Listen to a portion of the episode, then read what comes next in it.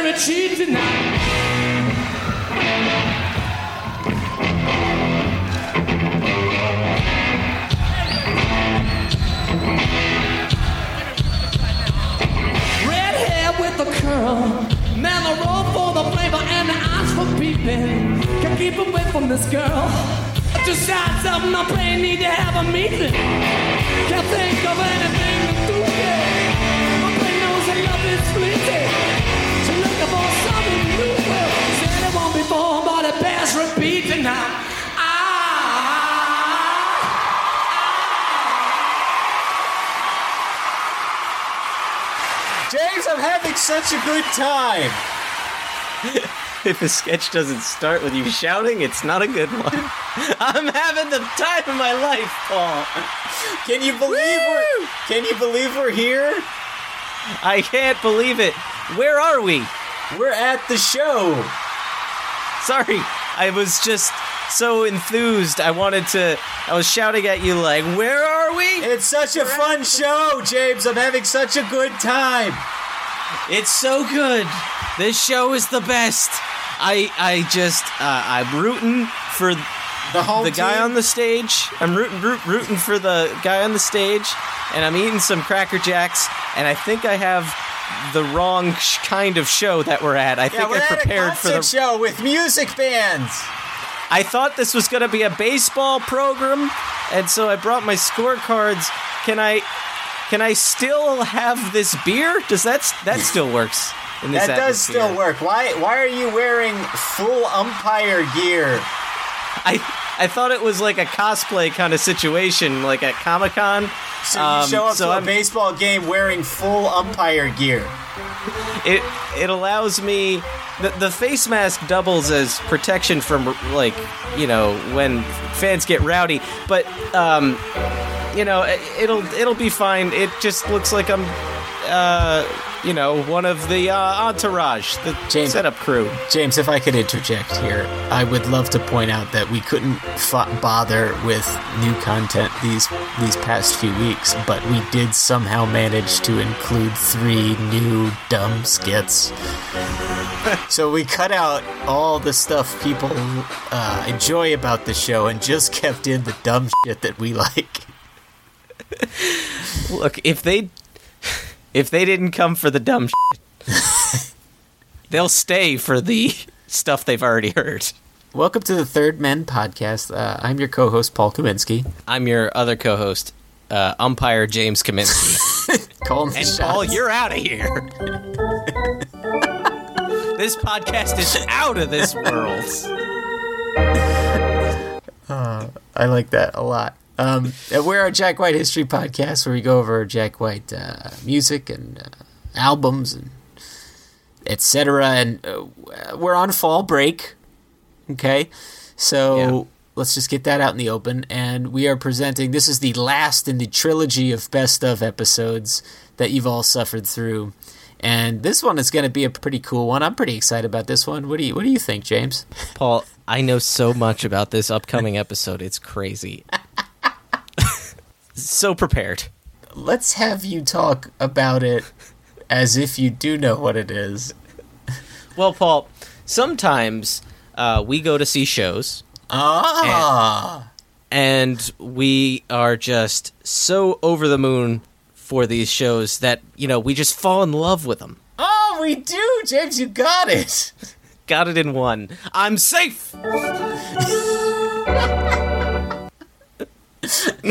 Uh, th- th- we're gonna be doing this is a best of fell in love with a show. James fell in love with a show is where we go to see Jack White or uh, Third Man Records related acts, and then we talk about them on the show. Sometimes with a guest, sometimes not, and we're gonna have a ball here. Yeah, we're gonna have ourselves a real good time.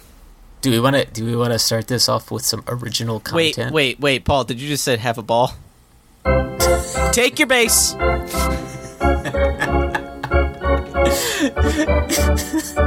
I love Umpire James so much. Um, so we're gonna, you know, James, do you want do you want me to just relay some original content, some real OC here? Don't call it that. Yeah, please. Uh, let's let's get real. Let's get our OC out here. Let's let our lay our peepers on the line. Uh, James, I went to go see, uh, I went to go see Lillie Mae again, not that long ago. Oh snap!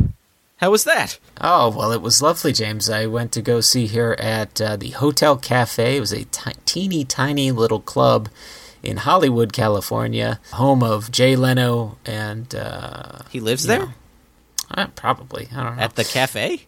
yeah. Odd. How does he fit all his cars in there?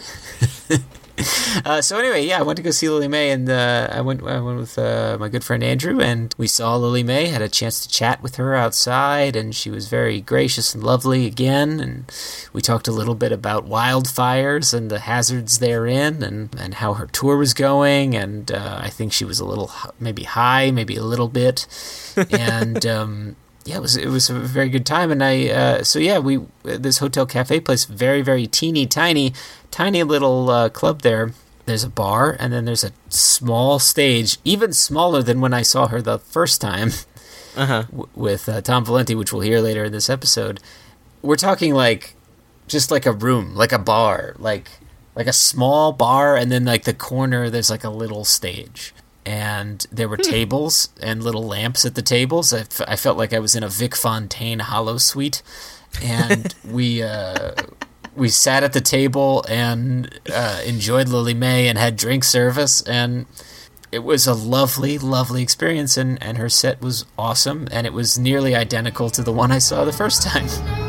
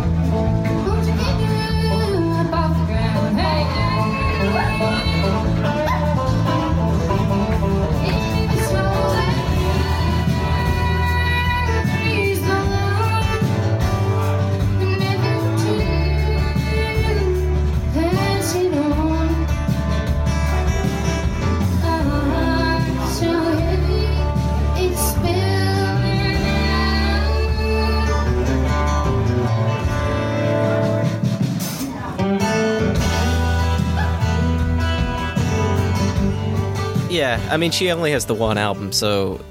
Um, well, I guess she has she has some material she can pull on from from her previous career, but she's promoting her one album, so it makes sense that it'll be similarly paced. And Yeah. she's doing a lot of smaller venues, which I kind of dig. You know, it's it's much more intimate. It feels more like you're connecting to the musician in those gigs. When I saw her, it was it was similar. I mean, it was probably a little bigger than than uh, that tiny stage you're talking about, but it seems more uh, like a private affair, and I like that. Yeah, yeah, yeah. And uh, so, so it was really great seeing her. And so, anyway, James, that's an example of a fell in love with a show segment. And we're gonna just go through and uh, play you some of the highlights from various fell in love with the show segments we've done on the podcast so far. Yeah. So you want to get to it, Paul? Yeah, well, why not? Let's do it. So, anyway, next week we're going to be back with all new material, and it's going to be great. You're going to love it, and uh, thank Hopefully, you. Hopefully, you won't think it's foul. foul ball. I love this. I love it. Season two, James. Characters. Umpire James. Out the gate. Season two. We nailed it. Yeah, we should end on a high note like George Costanza and get out of here. Let's call it a Let's get out! an end. See, Paul, that's a foul ball. That's a real foul ball.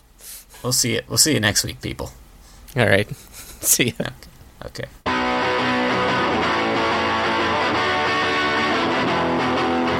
This is all good pod. So uh, before we get into our actual topic of the week, we're going to start with a segment we like to call. Fell in love with the show. I fell in love once and I most completely now. Yeah, so this is whenever we see a new Jack White or Jack White related associate concert, we're going to talk about it on the show and give you kind of the lowdown of what we saw. Yeah, Paul, I heard Telltale that you went to see a show this week. Uh, uh, yes, I did. I saw Miss Margo Price at the Troubadour in West Hollywood, and oh, it was so good. She's amazing. Third Man Records recording artist Margo Price, the Yeah. wonderful new breakout star. Yeah, she's amazing. She's plugging her album, Midwest Farmer's Daughter. First of all, I'm in love with this album, but more importantly, I'm in love with Margo. Her stage presence, her music, songwriting, her musicianship, all of it is just totally, totally clicking on all cylinders right now. And let me tell you, it was great to see a Jack White related act on the road. It's been like a minute since we've seen one. What the hell? Seriously, I mean, I mean, Pokey is is out there. He's still doing stuff. You got your uh, Dominic Davises. You've got your Fats Kaplan. Yeah, they're doing like sporadic shows. I'm talking like a concert sh- tour. Like the closest I saw this year was I saw Alison Mosshart, you know, with the Kills Oh yeah, plugging their amazing new album. But anyway, we, we talk about that another day when we get to a Mosshart show, which we should definitely do. But Miss Margo Price. All right, so I saw him at the Troubadour. The Troubadour, for those of you who haven't been, I knew it from it was the the small concert venue right outside of Beverly Hills where John Lennon was heckling the Smothers Brothers, wasted with Harry Nilsson, and was kicked out and punched a photographer on the way out. yeah. that was in 1972. Three, 73. Three. Damn. Yeah, or maybe it was 74. Dad can correct us. But anyway, this venue, it, it does not shock me that the Smothers Brothers could hear Lennon because this venue is tiny. It is very, very small. It's like a bar, a very short stage area, no bigger than like a standard living room, I would say. Uh-huh. And then the set. And then there's like places to sit up top. There's like a lounge on on a first come, first serve basis. So I went with a buddy, Andrew, and we went up to the lounge area and we were kind of like chilling there and we were like, nah, nah, I want to get all up in that stage. and by the way, while the like the music ambiance playing while we were waiting for the show to start, you know, it's always pretty cool because you kind of get like a flavor of what either the artist or the venue thinks is similar music. And they played two songs that stuck out to me. They played "Honey, We Can't Afford to Look This Cheap," Nice. and they also played "Crippled Inside" by John Lennon. Oh wow, Which, nice. yeah, which has that kind of honky tonk uh, flavor. If you've never heard Margo's music, she's definitely like a honky tonk artist. I hesitate to say country, although it's definitely country. I almost think of her more like, you know, honky tonk. Yeah, she's not singing about her, her dog dying. She's she's singing about her crippling alcoholism. Yes, yes. So anyway, we were I was positioned right on the amplifier. So I was sort of leaning up on the amp all hmm. night. So this the sound was hitting me. So her band came out first, and her band started playing, kind of like Ringo's band does. And then the bassist was like, "And now Ms. Margo Price." And she like came barreling down the stairs, and she had a she has this guitar. Her guitar case, by the way, has like all this Johnny Cash bumper stickers all over it and stuff Nice. her guitar, her acoustic guitar, has price written on the guitar strap. One could call it a price tag. So anyway, she did a, just this set was really tight, a lot of high energy. She came. The first thing she talked about was the fact that she brought a beer onto the stage and she didn't have a lighter to open it, and so she asked the crowd who had a lighter, and the guy in the front row did not have a lighter, but took the beer from her and smacked it and opened it on the side of the stage. so that's how the show began. Uh, I was I was definitely front row, but I was more to the left on the speaker, like right by the keyboardist. Long story short, her set was amazing. The songs she played, she's very conversational between the songs. She smiled a lot. She danced a lot. She would do songs without playing guitar. She would take her guitar off and like dance a little bit and sing with a microphone. She had a, a tambourine. She would rattle mm-hmm. around every once in a while. Anyway, really, really good stuff. She actually left the stage for a portion of it so the band could do an Eagles cover, all instrumental. and then the band left for a portion of it so she could come on and do this, like, uh, I think it's called Made in America or American Made, rather. And it's like this really poignant kind of political song. And she's just, her songwriting is so on point. It's so, so It's- good. It's real solid. Yeah. So she also did a cover of Mercedes Benz. So some of the more exciting moments of the night happened later. She, during, I think, Four Years of Chances, which is a great song, I think it was during mm-hmm. that song, she got up with the mic and decided to climb up onto the amplifier I was leaning on. Oh my gosh. So it's just me, like, you know, with a shoulder on the amplifier. And I'm like, oh, crap, here comes Margo. She climbs up onto the thing, and then she's just standing right in front of me. And, and she she like did her thing. She's dancing around up there. It was really really awesome. She got down there. I thought that was going to be like the coolest part of the night.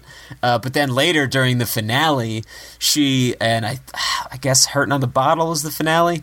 She climbed off the stage and walked into the crowd with her microphone and started like singing and dancing with people in the pit.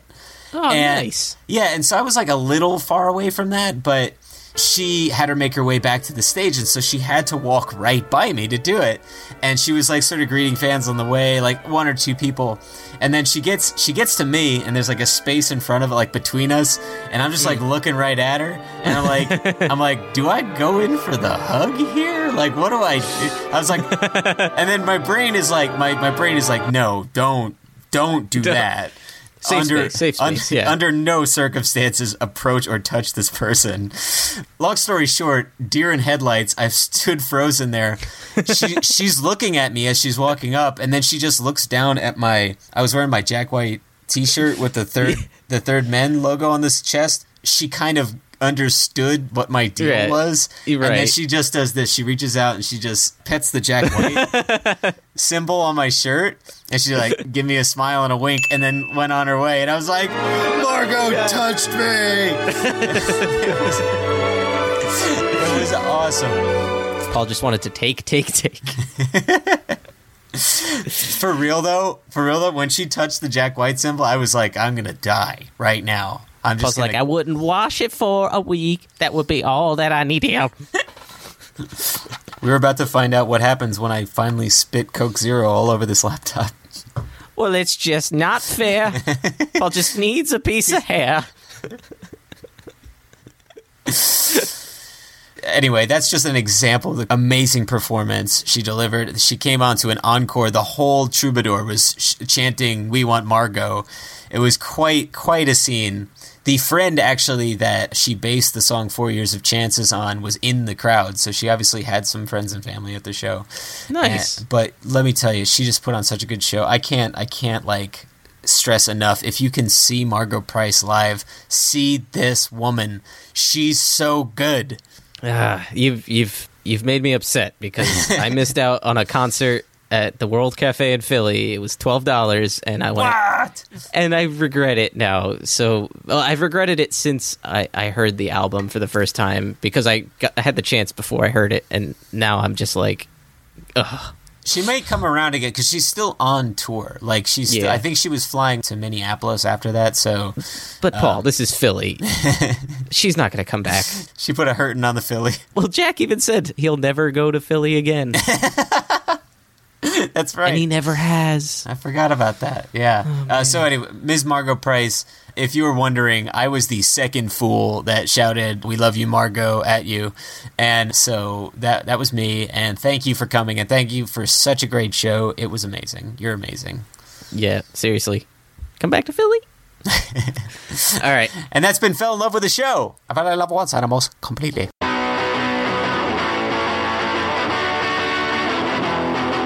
Welcome to our third man this week, Mr. Tom Valenti. Tom, how you doing tonight? I'm good. How you doing? I'm good. I'm good. How's it going, Tom?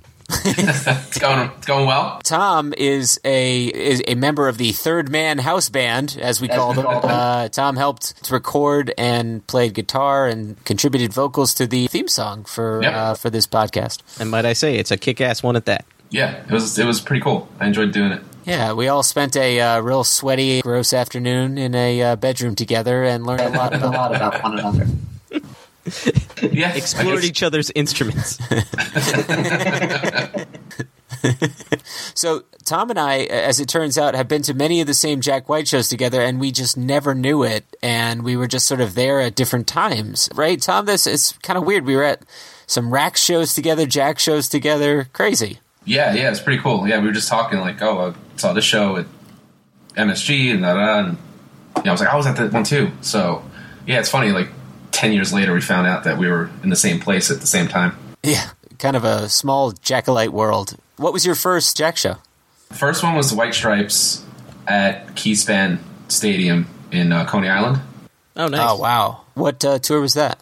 I'm pretty sure that was the Get Behind Me Satan tour. Oh sweet. Yeah, it was really good. Was he rocking the mustache? Yeah, he had the tiny devil mustache going. And uh, yeah, it was really cool. And we had a good spot. It wasn't it's not a huge stadium and we weren't super close to the stage, but we were had a good eye line and they were terrific. They were really, really cool. Nice. Funny enough too, it was the first time we had seen or heard of Brendan Benson. He opened for the opener, What? Really? who I think was the Shins. Yes. Oh, that's kind of awesome. Yeah. Wait, so Brendan Brendan was opening for the opener Yeah. for Jack? he was the first act before like the opener came out. So he was like we got there really early and he performed That's kind of funny because when we saw him for our first show with the White Stripes, uh, Nick Cave opened for the opener, and Nick Cave is like a you know he's he's a well known name, yeah. and then they had this like old Nashville country star who I guess I, I mean me and Paul had no idea who he was, but it was very No. it's bizarre because they had this big guy, big name guy open for this. I was at that one. I was that was the Garden show, right? yeah, yeah, yeah, yeah. Yeah. I don't know if we were there the same night, but I saw that show too. See, Tom, this That keeps was a key happening song. with us. right? Yeah, this is what yeah, this is exactly what we're talking about. This that was the Icky, that was the Icky Thumps tour, right? Yeah. Yeah. You're always Yeah, one ch- step ahead of us. So, well, it's funny enough you mentioned Brendan Benson. This episode is about the Raconteurs' first tour in 2006, the Broken Boy Soldier Tour. And as we were going through these dates, we sort of detailed the various legs of the tour. Now, I saw him at Roseland Ballroom, and that was on uh, September the 25th. But on September the 24th, he played House of Blues in Atlantic City, and you were at that show. I was.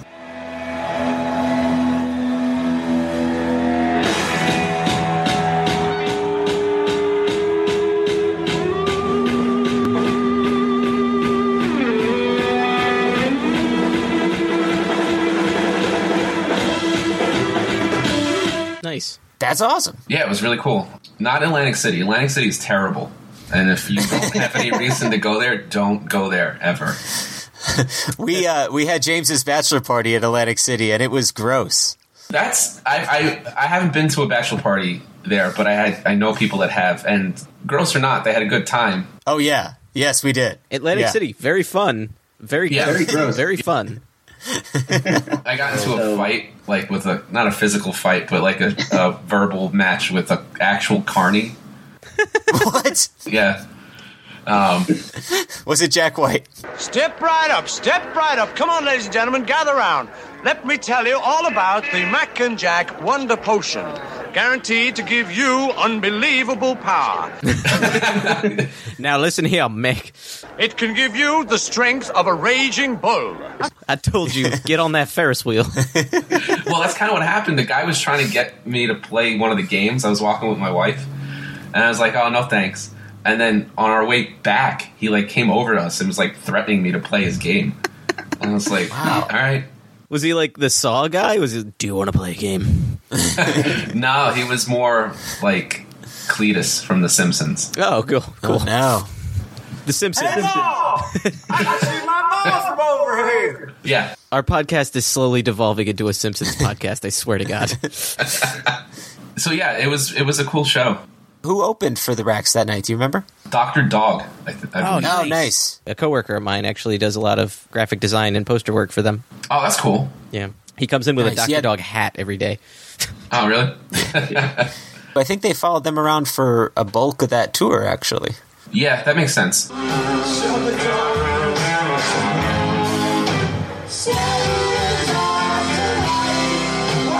Now, did you go into the show expecting anything? Not really. I was more just curious to see how it would be because I think it was the first time I saw Jack play with a full band. Yeah. So I was just excited to see how that was, and yeah, it was great. Yeah, nice. What was the crowd like? Uh, It was a good mix, actually. It was kind of like I noticed a lot of couples too. I think maybe people did what we did, where they like took a weekend to go down to Atlantic City to see the show. Yeah.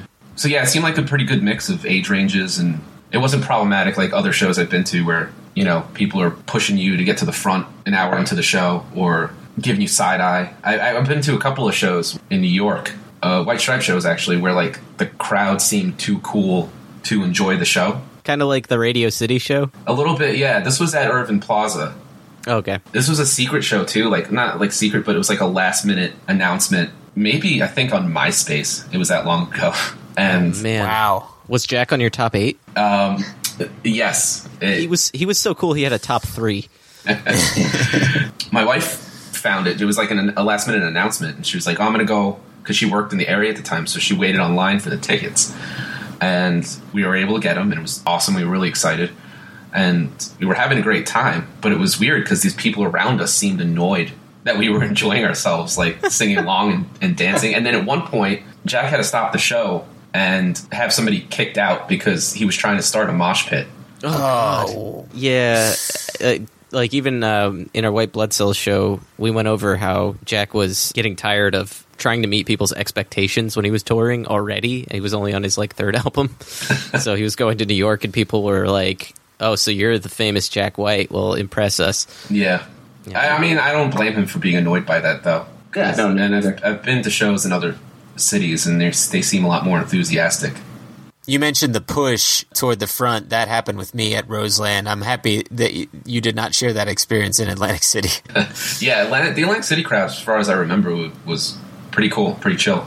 Yeah, we definitely had that with the Dead Weather show. I can't recall if we had it with the Consolers tour because I think at that point it was mostly you know Stripes fans and Brendan Yeah. heads. Mm-hmm. Yeah, the Rax show had the difference with that first Raconteurs tour was that they had a top five single on mm-hmm. the radio, Yeah. and like the second Rax tour, they did not. Okay. So Closest they had was Five on the Five, and even that was it made a lot of movie Yeah. like soundtracks. yeah, the licensing cleaned up on that. I remember at the Dead Weather show after I had said I, I remembered the push. I also remember there was a little kid who was trying to get high and Oh was, yeah, and he threw Oh, yeah. up in the middle of everybody. So Tom, do you remember any highlights from the show? Yeah, I think they did "Bang Bang," the Nancy Sinatra song. That was Yeah. that was really cool.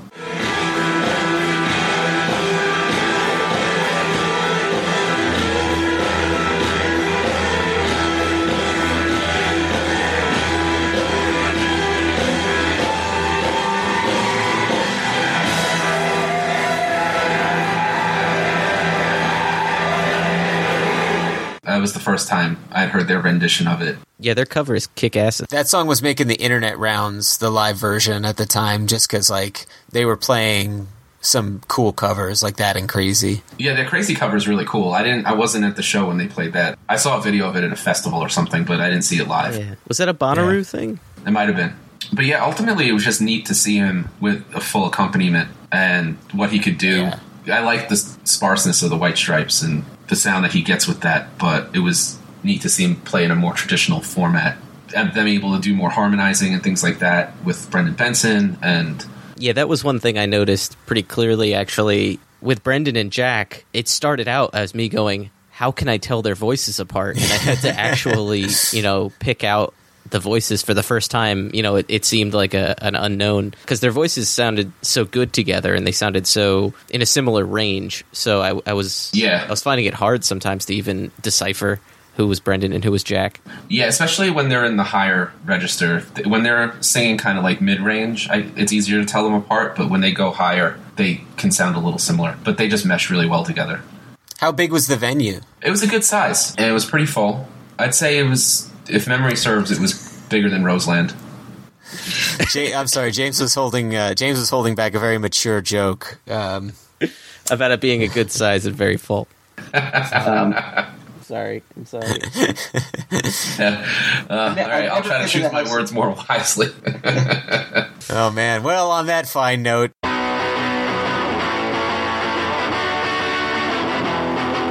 Welcome to our third man for this week, Stephen Scott. Stephen, how are you? Good. Thanks for having me on, guys. Of course. Thanks for coming To the show. Absolutely. We first met when we, we were working at the same place together, and I guess that was around like 2010, 2011 uh, or so, right? Something like that. Yeah. And then shortly after that, Jack releases his first solo album. What were your thoughts about the solo album when that first came out? Were you impressed with it? Did you think it was better or worse than his other material? I loved it. It was, you know, I liked the new direction. Like that's the thing about Jack White is like you kind of have to keep up with him because he's constantly Yeah. moving, constantly evolving his sound. And so for me, that was, I thought the perfect direction for him to take at that time. And it was Yeah. also more in line with, I guess, like kind of folk music I was getting into at that time. And so Yeah. it felt, yeah, it just like fit in with everything else I was listening to. So it, for me, it was the perfect album at the perfect time. Yeah, yeah, it had a lot of acoustic flavor on that, but it was also a lot of variety. Uh, I know you're a big Elliott Smith guy. I, I don't know how much overlap there really is there between the two of them, but I can hear some similarities in the music there a little bit. Like, I don't know, maybe some of the confessional ly- type lyrics and stuff like that, stuff that just, you know, you can tell he, he's always done this where he gets really personal in his lyrics and stuff like that. But I think even more so with his solo album, Yeah. Like some of those songs really Yeah, stuck sure. out to me at that time that I just thought, wow, this is not what I would have expected from him, but I, I really, at the same time, I was so happy that he was moving in that direction. So I don't know. I we could go on and on about his first solo album, but there was, yeah, I, I, I revisit it often. Yeah, he often says he doesn't want to be known for just one thing. So he doesn't want to be known as the electric guitar guy. So, you know, it makes sense that he'd try to move into other directions with a, with another project, that sort of thing. You know. Yeah. Absolutely. So that's released on April 23rd, 2012. And l- less than a month later, on May 22nd, we went to go see Jack White with our friend Alex Segura at Roseland Ballroom. Alex, who was on the show a couple episodes back. So we all went together. It was Alex's first show. Had you seen I him s- any other times beyond that? Did you see The Dead Weather? I did. I saw the Dead Weather in LA as well. Um, Nice. Oh, I- nice. I, I guess it was the year after that. So yeah, this, that that would have been my third time seeing him in concert. Nice. Yeah, the Dead Weather have a definitely a different persona on stage than the Racks do, but uh, Yes, uh, yeah, that was just seeing Alison Mosshart for the first time. We won't get into all that, Oh, yeah. but it was it was just like pure sex on stage. Yeah, yeah. that was It was- yeah. Yeah. It was like who is Yeah, this? you were talking about the white light. She brought the white heat. Uh, Indeed. Yeah, we've talked yeah. about that on the on the show a little bit. That that was the closest I've ever been to like a white person orgy. Hello, I'm Chuck Taylor. Today in the news, bum stickety bum stickety bum. I like to rap a pum pum pum pum. That was in, I guess, back in May 2012, the Blunderbuss tour. We saw him, as you mentioned, at the Roseland Ballroom in, in New York City. I don't think we had any idea who the opener was, but it turned out it was Alabama Shakes, which was a cool Yes. surprise. Yeah.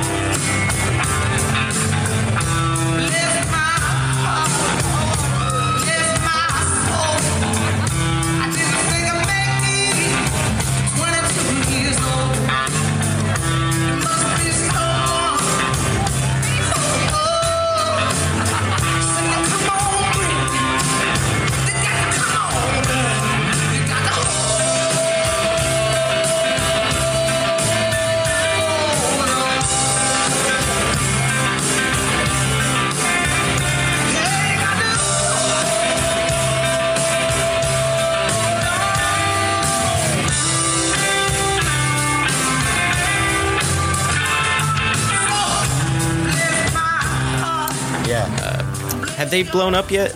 It was right before. It was pre SNL, I'm pretty sure. I remember them making an impression because Stephen, when we got in there, I think there was like a pre-opener act too. There was some. I think there was somebody before Alabama Shakes. Like Roseland was, unfortunately, R.I.P. Roseland was a very small place, uh, very intimate setting. Maybe one of the last times I saw him in such a small place because after that, Lazaretto turned into this kind of weird stadium thing and uh, going in there it was really it was really hot. It was really really crowded and you know we were sort of being shuffled around. But yeah once alabama shakes went on i think you and i started to get toward the front of the stage right? We tried to sort of make our way up front right?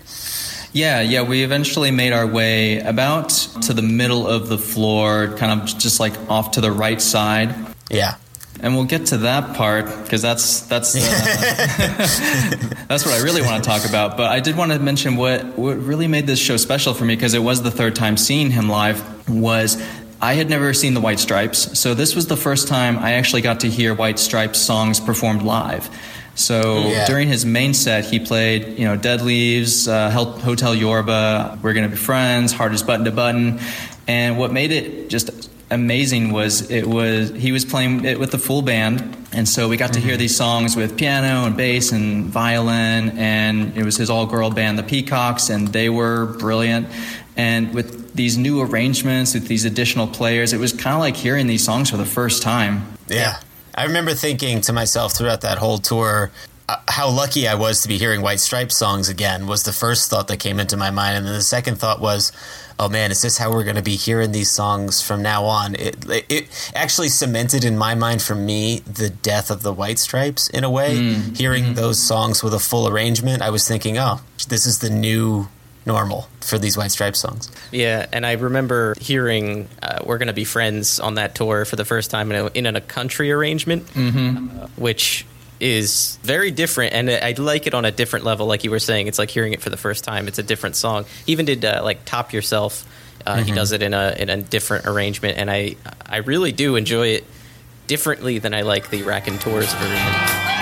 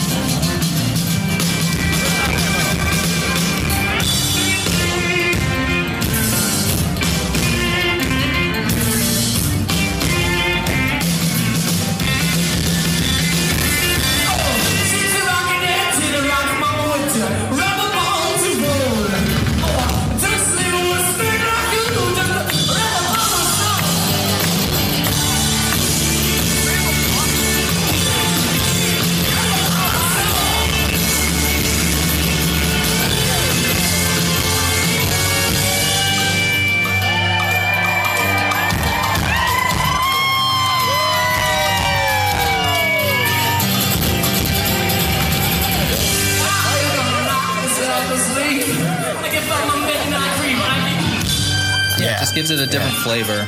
You know, like if you prefer the original version, you know that song is still intact. You know, Yeah. Mm-hmm. But if you want, you know, something a little bit, if, I don't know, just an evolution of that song, you know, there's he, he gives you that as well. So yeah, I, I I always appreciate that. I like hearing bands play around with their old material and kind of just you know, being able to see it in, in a different way, come at it from a different angle. Yeah, definitely. And he's he does that. He really hopped around that set too. It wasn't sort of just Stripe songs. He did a lot of Dead Weather. He did a lot of solo stuff, and then a couple oddball songs like Two Against One from the Rome soundtrack. He played at that show. That's true. Uh, Rose with a broken neck too. He didn't play that at our show, but he played Two Against One, and I remember thinking, "Oh wow," because I had found Two Against One during that first Jack drought prior to Blunderbuss. You know, when he was putting out those sort of oddball singles and doing these sort of one-off projects, and I remember thinking like, "Oh my god, why is he playing this?" It seems so random because it was just I had only ever heard it in my own iTunes. You know, I had never heard it in public before. It was kind of weird hearing it like that, but really cool. I'm happy he did that. Yeah, he really kind of ran the whole gamut of his career. So that was perfect show all all around, and it gets better. So he closed the set with Ball and Biscuit, and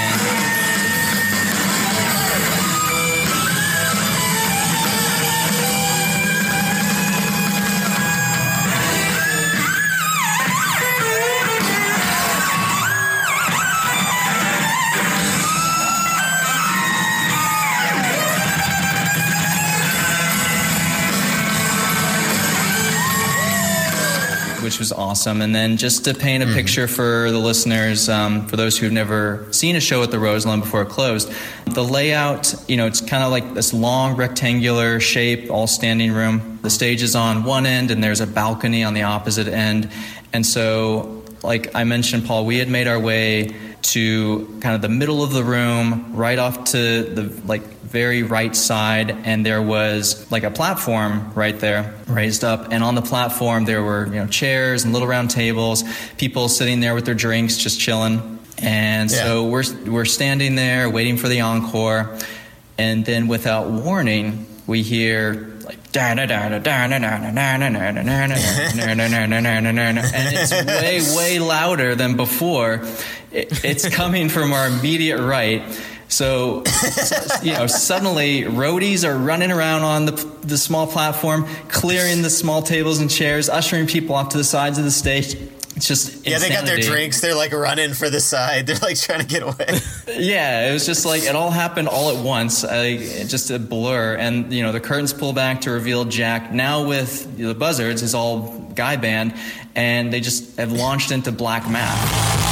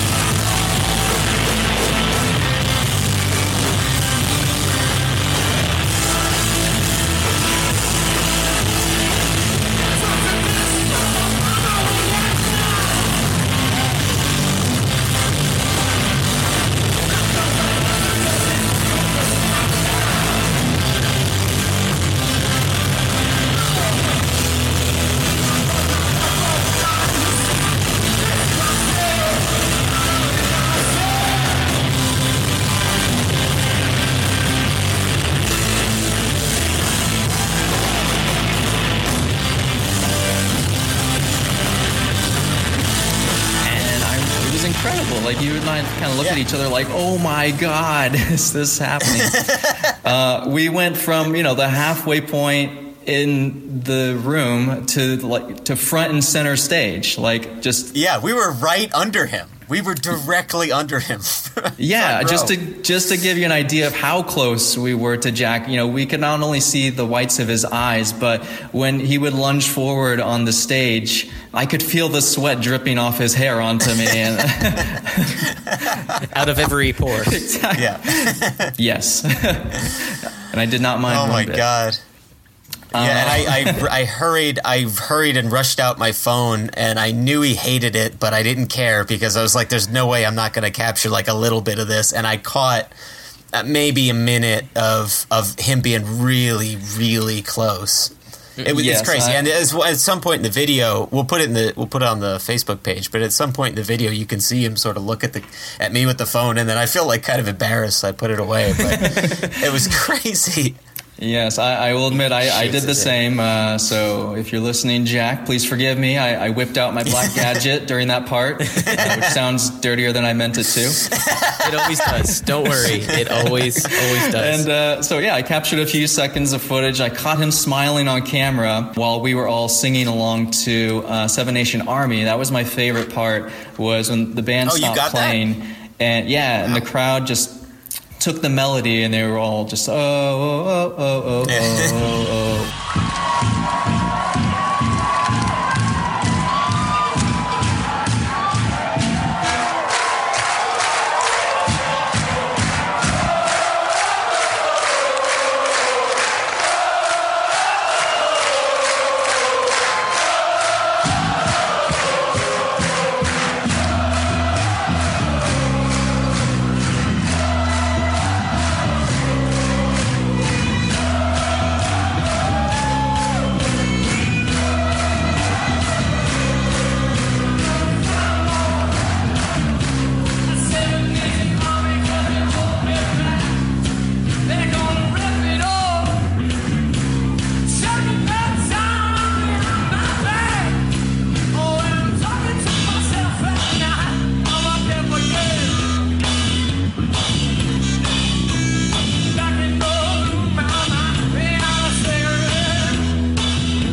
Jack was singing Yeah. the chorus over us, and that was Yeah. that was so fun. And and here's my question, James, where were you in all this?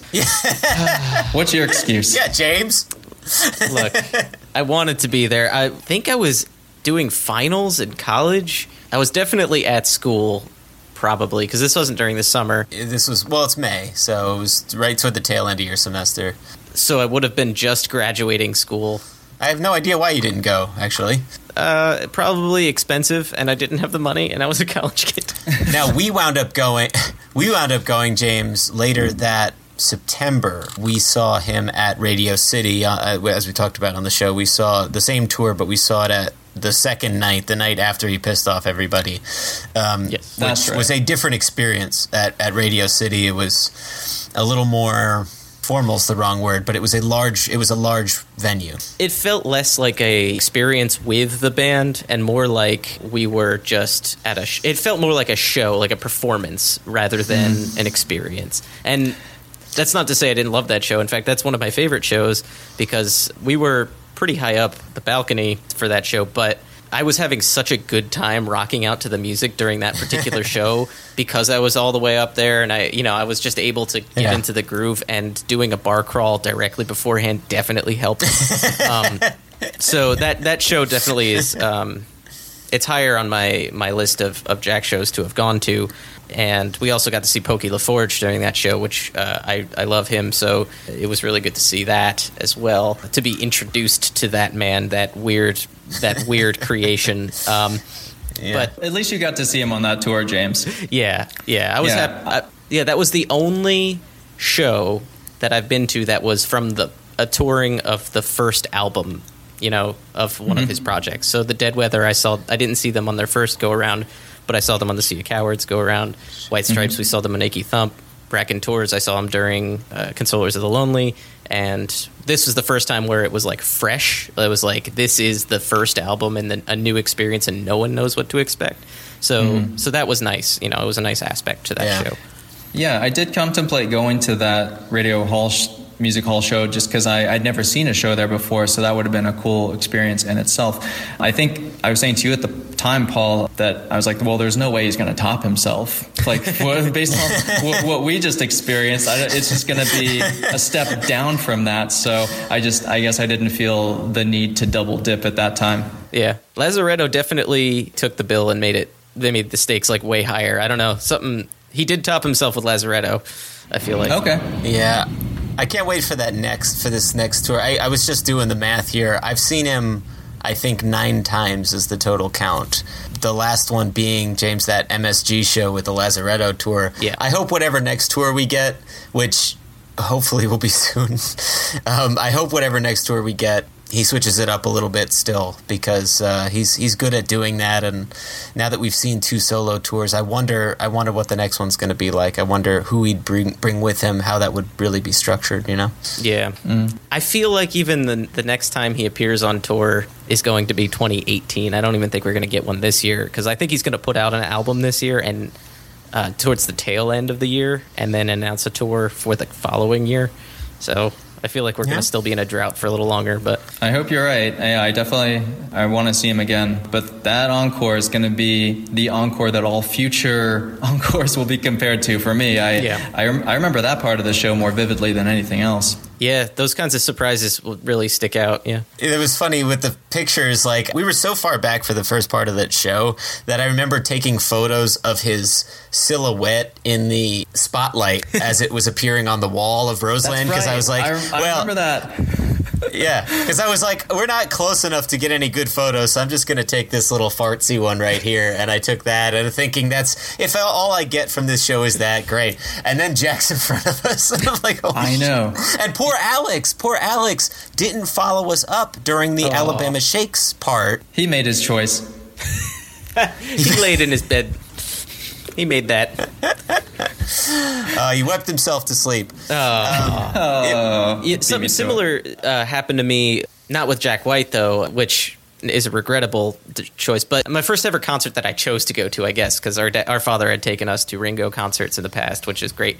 But um, I chose to go. Me and my dad went to an Aerosmith concert, and the same thing similarly happened. We were in the Tweeter Center in Camden, New Jersey, which it's fine, I guess. But we were all the way in the lawn seats. So there's like a whole amphitheater, and Aerosmith was playing there. And they did their show and went off the stage. And I wasn't used to what an encore was as a child. I think I was 10, which why why was a 10 year old at an Aerosmith concert? I don't know. But so we, we started walking forward after they had ended their set, and right next to us, Aerosmith came on stage to do their encore, similarly to that. And I was like, "This is a thing. This is why. Why are they doing concert number two? We don't have tickets to this." Um, so, yeah, th- those kinds of weird Yeah. surprises are are definitely uh, some of the most memorable like concert moments you can have.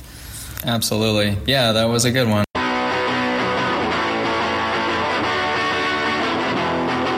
Welcome to our third man for this week, Mike Cavallero. Mike, how you doing? I'm good. How are you guys? We're good. Uh, we're swell. We're good. Thanks for joining us today.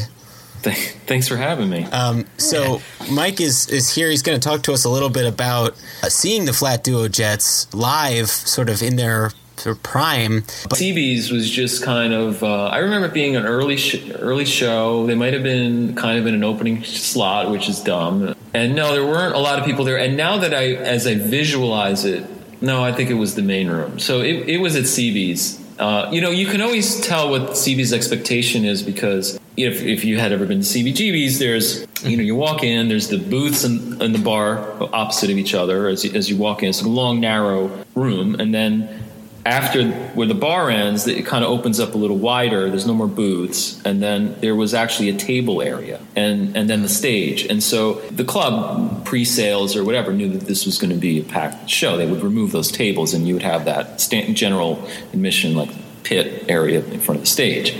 Uh, in this case, the tables were all there. Right, so I think they knew that this was not going to be a packed show, and, and it wasn't. And so there are people sitting down. That's the other CMJ is dumb. You just it's it's like um, you know I don't know who these people are to tell you the truth. I mean, there's definitely like real music fans there, but I don't know. You don't go to a Flat Duo Jets show to sit down at a table. Uh, I It's weird, right?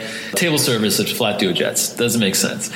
So there's people sitting down at the table, and maybe, maybe I think, you know, I don't know. I, I can't profile him, but Flat Duo Jets do this awesome set, short, short set, half hour set, right, to like sparsely attended room, and then best part of the set. So that they end, and Dexter jumps off the stage, lands on the tables. It should be physically impossible. Your forward momentum should, should topple everything. He, he should really hurt himself.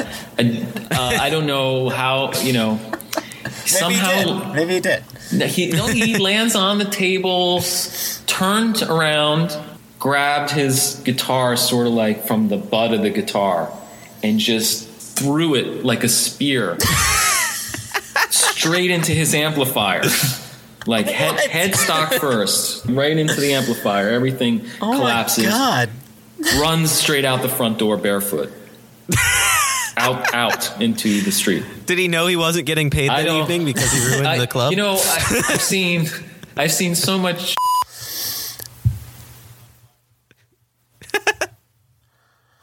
yeah.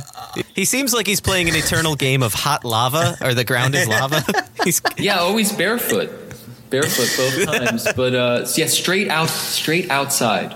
I did not see him come back in. into the snow like like a like some kind of weird punk rock Wendigo. Yeah, exactly. Uh, guys, I don't know if there's a better place to leave this conversation That, uh, than with that notion of Dexter Romweber. how do you follow that? I'm sorry for the next band. Running left. into the You know, I streets. left at that at that point. But I don't know what the next band does, but can't top that.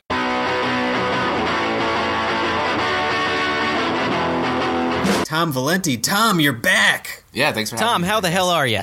I'm good. We saw Lillie Mae Rische, and we're going to do a Fell in Love with the Show segment. This Fell in Love with the Show segment is very special because it was a surprise show. People who pre ordered Lillie Mae Rische's album, Forever and Then Some, uh, got via Third Man a free pass to go see her play at a small bar called the Monty in downtown Los Angeles. And so I just so happened to have pre ordered the album and got an invite, and it was really, I was very excited. I think I texted you, James, very quickly. Yes, you did.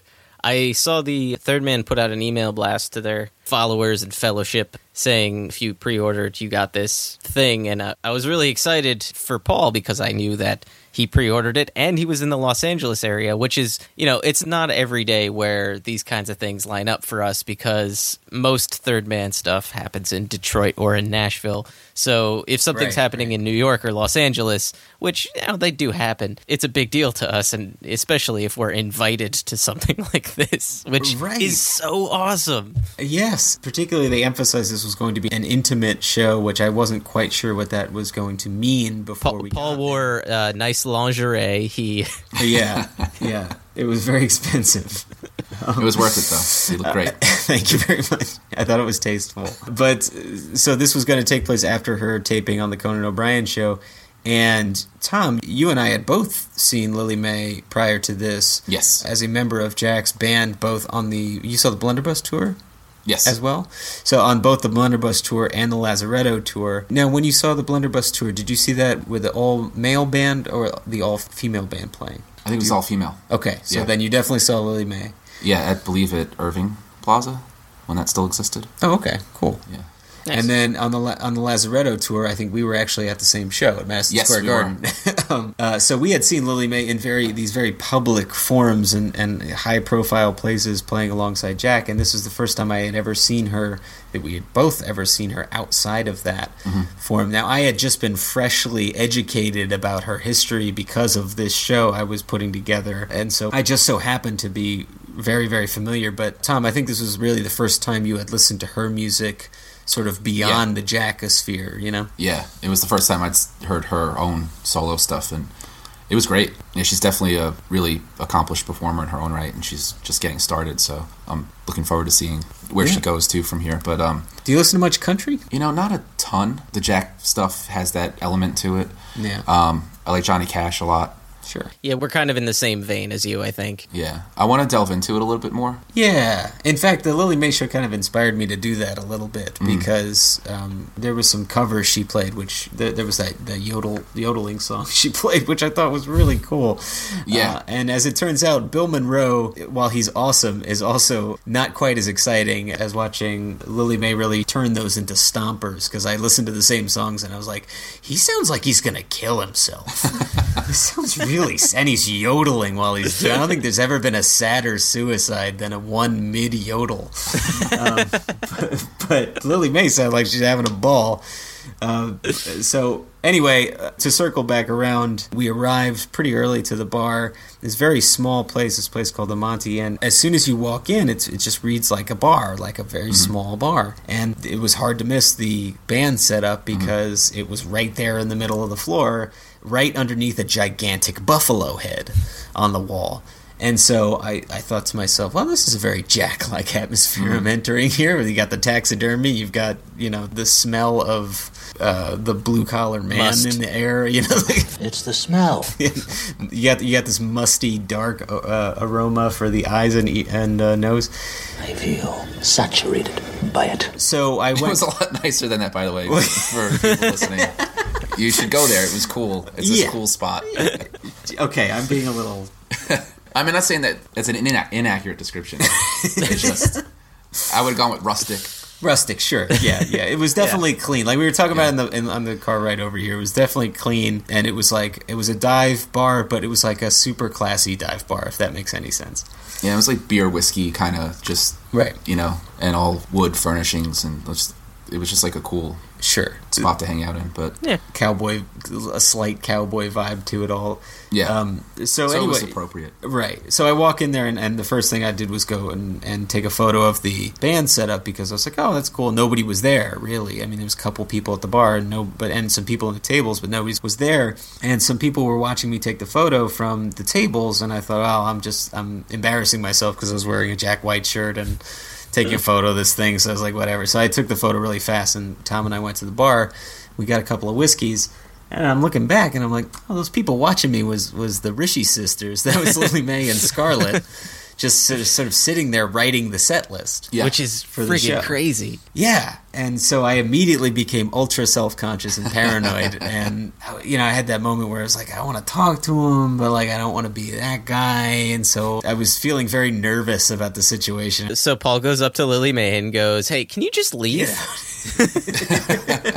no, but you know, like it was causing me a lot of like agita because I wanted to say something, but I also didn't want to like make a scene. So Well, it's funny because it made me feel a little bit better to know that's why. Because I was talking to you and you seemed very distracted. And I was like, maybe I'm just boring. I was talking about The Simpsons. yeah, I was like, oh, maybe I'm just being a boring nerd right now. no, no, I was. I, But then I realized, like, oh no, he's he's distracted by yeah, the, the much cooler person over there. Well, I was.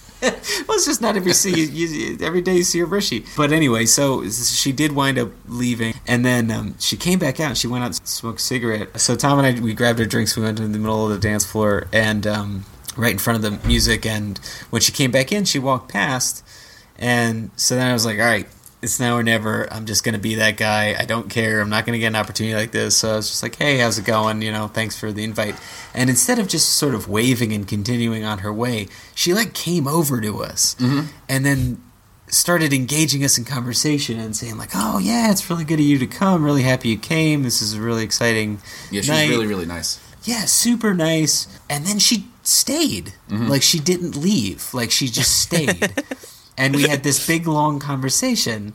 And I kept giving her an out. Like I kept being like, "Yeah, well, you know, I'm just really glad we caught you."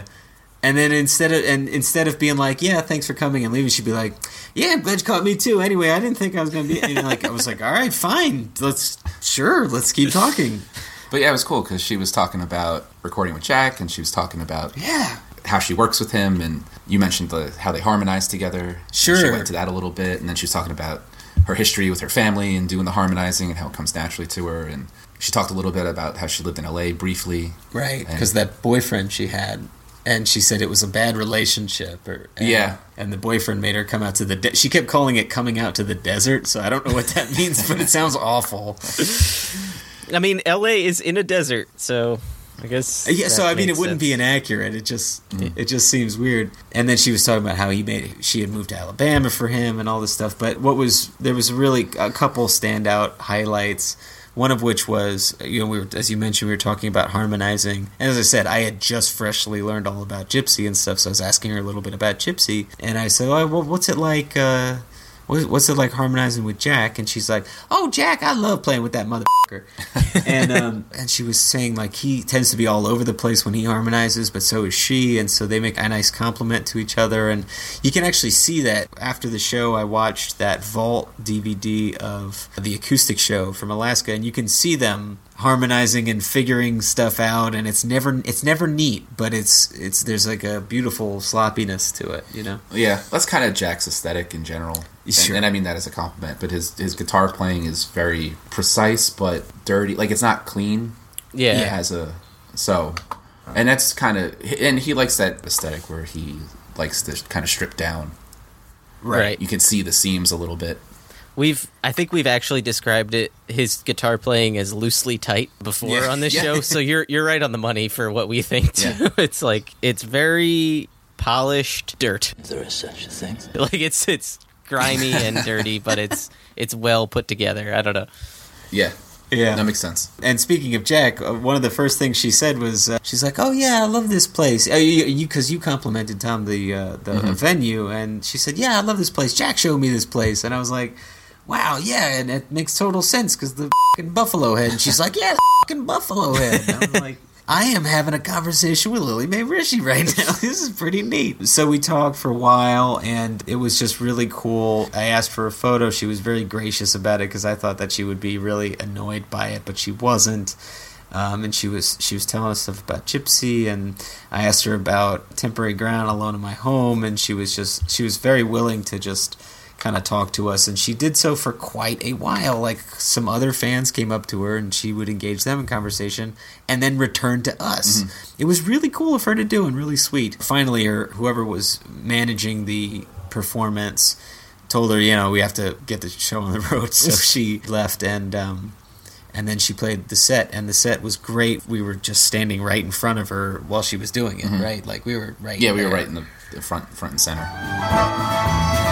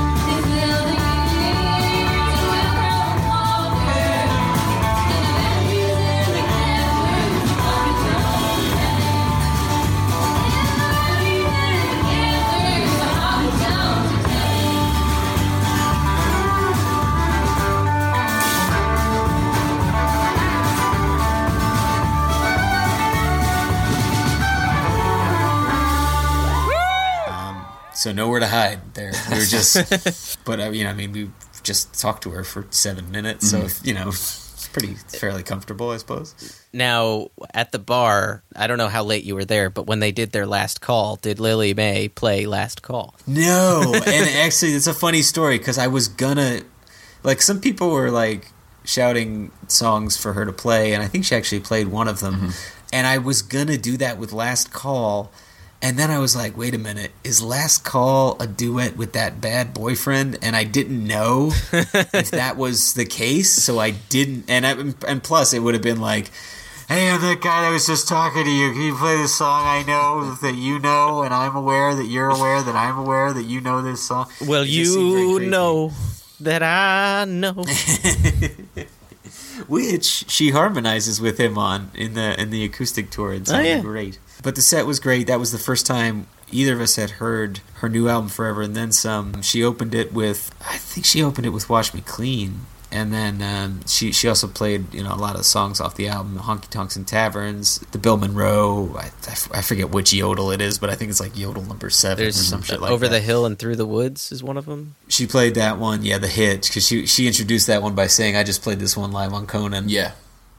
Um, but uh, but Tom, do you have impression like not seeing country bands all that much? And granted, I really only saw Margo Price in that kind of capacity before. But did you have an impressions of what seeing that kind of music live versus seeing a rock show live was like? Um, I don't know. It's hard to say because it also might have been more about the venue itself. It was because it was smaller, more intimate. Right. I didn't expect them to be particularly raucous or anything like that. Right. But yeah, it was definitely. I don't know how to describe it. It was kind of. It was very tight.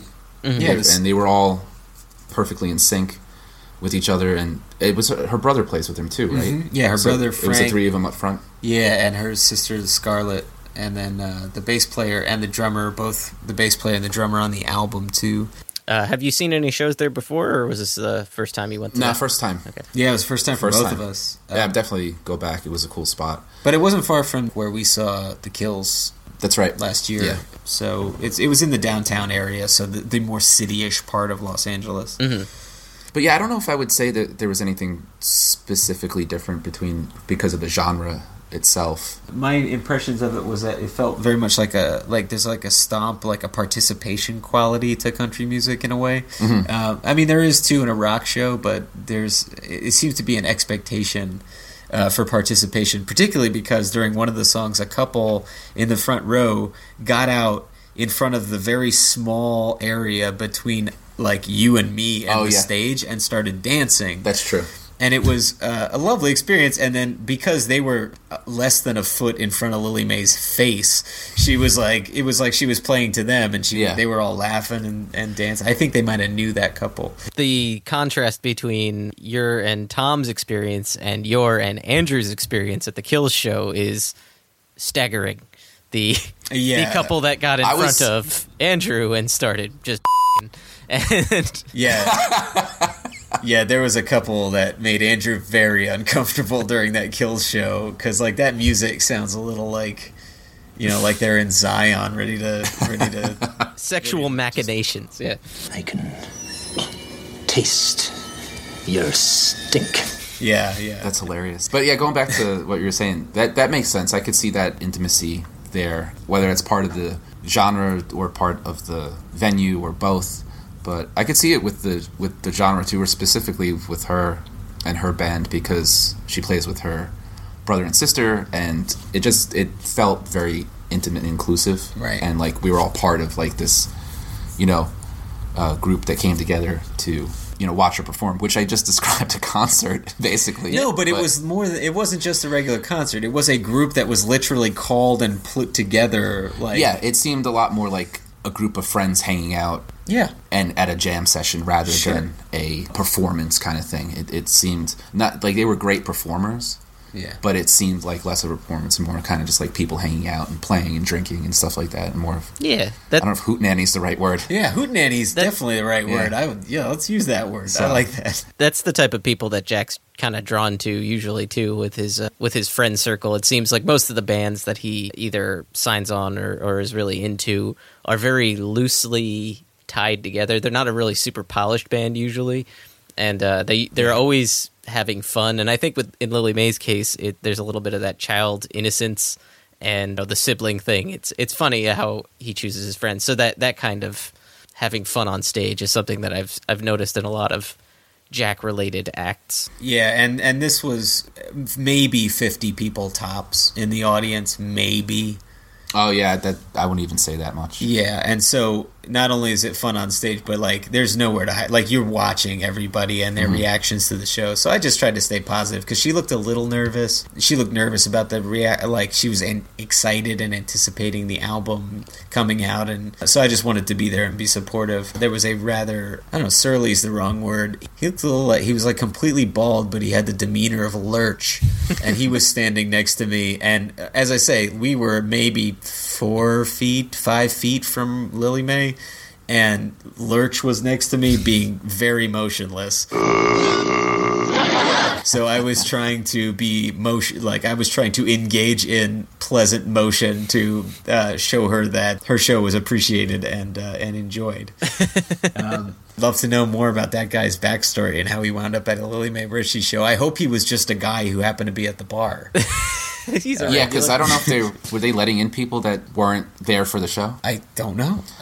Yeah, because they did have have no the clipboard out front, and then we weren't en- ended up not being on the list, even though there was some kind of mix up, and they were like, "It doesn't matter, you can come in anyway." Yeah, yeah, we we were there really early, and they're like, "Yeah, you're not on the list, but it's fine." Just because apparently there was a bunch of mix up with Third Man's communication. Anyway, uh, long story short, the show was great. the The set was really, really tight. It, it wasn't terribly long, and then when uh, it was maybe twenty, like It was half fat. hour or something. Like I that. thought it was about an hour. maybe maybe it's a little more like that. And they were all terrific musicians. Yeah, Frank's a good guitarist, and Scarlett's uh, Scarlett and Frank when they're harmonizing with Lillie just sounds sounds really, really great. And I, I also- appreciated the added element of them being family, Mhm. and you can see that kind of connection beyond just being bandmates. I got the feeling, you know, they were really enjoying their time on stage together. Yeah, I asked her about that too. I asked her if was it tough putting your own band together, and she said, "Well, I'm playing with my brother and my sister, so I kind of cheated." So Yeah, it's like, she's ah, been yeah. doing that since she was, you know, Three. Since yeah, since she was a kid. So Yeah, they've been playing on stage since they were three years old. Uh, That's amazing. nuts. but anyway, after the show, there was a big lineup of fans, so I didn't want to bother again. But I did feel like I wanted to tell her that she had a good show and thank her for it, so uh, I did that, and um, she was gracious again. And uh, I, s- I saw her signing some of her Blue Room singles, uh, the song "Nobodies." Mhm. and then we left. But it was a really awesome experience, and just a big thank yous to Third Man Records for making that possible because that's really cool for the fans, you know, like to do that and to reward the Yeah, I agree. reward the zeal with like this amazing. I don't want to say like priceless because I don't want to like overblow the show, but yeah, it, it did feel to me kind of priceless experience that you couldn't, you know, you could. I suppose you could pay money for something like that, but it was uh, it was really unique. So Oh, I like the fact that it wasn't advertised ahead of time as a, like a, promotion, a promotional thing, Right. To entice people to get the record. It was like, oh, you bought the record, you're a fan, Right. Mhm. Thank you. And here's here's the show for you. Here's, Right. our, here's our thank you to you. So I thought that was really uh, it's a really cool gesture. Yeah. So on their part. That was uh, that was it. That was the show, and uh, we.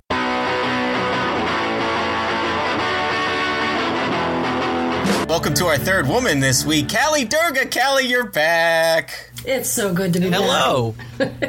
we missed you. Yeah. So what what was that show like? That's that's awesome. You uh, you saw the Lazaretto tour at the at that temple.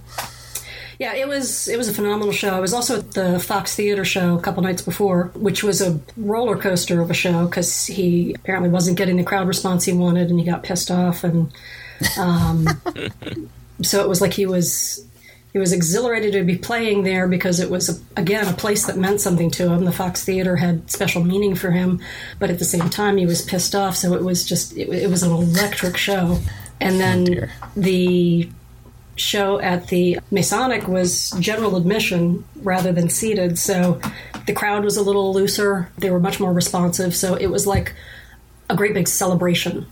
It was just phenomenal show. There were so many moments in it that were just incredible. And there was one thing that happened for me and two friends particularly that uh, kind of ties in with the new segment that you guys have created. I don't know if you've heard about that show that uh, Jack pulled three women up on the stage with him Mm-mm. during my doorbell. No.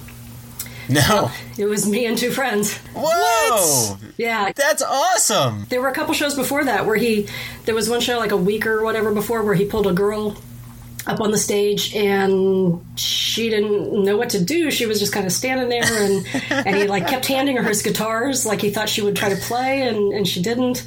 Um, but she was, you know, she was up there through the end of the show and then a couple nights later he pulled a guy up on stage who did know how to play guitar and who joined him in playing Seven Nation Army. what? Uh, and then Oh my god.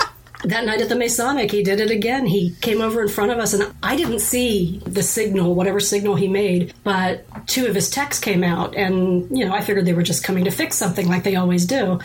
But our friend Daniel, who was standing behind us, said that he saw Jack kind of motion to the to us.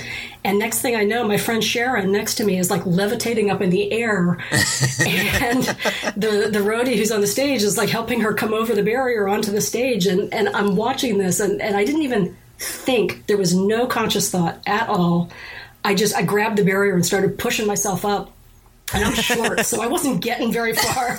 Next thing I know, Daniel's grabbing me around the waist and shoving me up, and I got my feet up on the barrier, and I look toward the stage, and there's I think his name's Abraham, one of Jack's um, tech guys. he's holding out his hand to me, like, come on over. So I grabbed him and I stepped across. I looked down at our other friend, Eleanor, and she's looking up at me like, what, what? And I said, come on. so I get up on the stage and there's, you know, Sharon standing by the mic stand, and I don't even know where Jack was. He was off playing guitar, like, over on the other side of the stage. And I go over by Sharon, and next thing I know, uh, Eleanor comes up behind us, and here comes Jack, and the four of us ended up at the mic stand singing the last chorus of My Doorbell.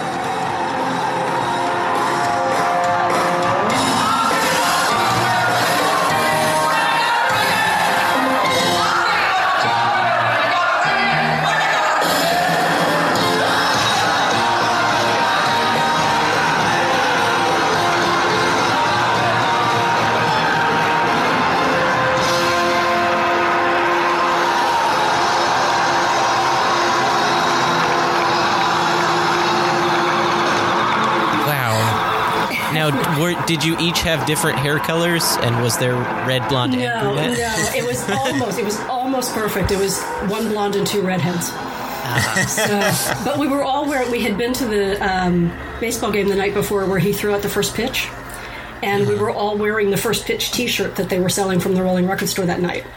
So oh, I'm- oh wow! I kind of wonder if that's why, if because he came over mm-hmm. because of um, we were all three in that in a row in that T-shirt right there on the rail. Are there are there because he has the uh, photographers at all his yes, shows? that there they there get- are they got- pictures. no way! I want to see them. There are oh, pictures. send there's, those. There's I also see um, a snippet of video that uh, it didn't. I don't know if it made it to YouTube, but a uh, f- guy I know uh, who records a lot of shows sent me a snippet. oh, that's awesome. That I think Nick Boat from the TMRC group. I think he uh, also recorded it, but I never got a copy of that. So yeah, that that uh, that was one thing that for me and uh, and my friends definitely made that show wow, right up that- there in the in yeah, the top three. Yeah, it would have made my life. I, that's awesome. That's so cool. Yeah, that is uh that is quite a story. Like we have a lot of third hand stories. You have a first hand experience on stage. That is amazing. It, it, it was a trip. It was a trip. It was. It's one of those. For some reason, I, I I don't have very clear memories of it, but it Mhm. just it was it was not. I know when we were leaving the stage, when the song was over, Jack kind of pointed and told us to go off to the side, and my legs gave out. I I fell ended up falling on my back on the stage and like kicking my feet against it because I was just like so giddy. and then jumped up and we all ran over to the side of the stage and we ended up over there for the rest of the show uh, next to the you know the friends and family who were sitting over on the side. Wow, was his mom there? I think she would might have been on the other side of the stage because that's where his kids were. Okay. I didn't Yeah, recognize okay. anybody who was over on our side of the stage. I hear they're all very sweet though, especially his mother, who was uh, a lot of people were telling me that they met her met her at the uh, the Cass Corridor opening, and uh, Mhm. she was apparently very very nice to a lot of f- uh, very obsessive fans. I'm sure. but I, I saw her at um, the show at Red Rocks in Colorado on the Blunderbuss tour, and she was like walking back and forth across the, the front of the audience, looking like she's a tiny, tiny little woman. I mean, she's probably not Yeah. even five feet tall, but she looked large and in charge. Like Yeah. she was checking out the crowd and making sure that uh, that we, we, there was a good one. So she she looks like she's probably a very cool woman. yeah, That experience, uh, I, I can think of no better end to this segment than that.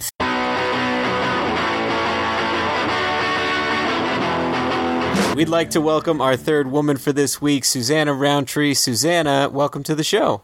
Thank you for having me. hi, Susanna. Hi, James. In this episode, we are going to be talking about the time Susanna and I, last Saturday, I believe it was June the 3rd, we saw Miss Karen Elson at the Greek Theater. Yes, we did. Well, that's very exciting.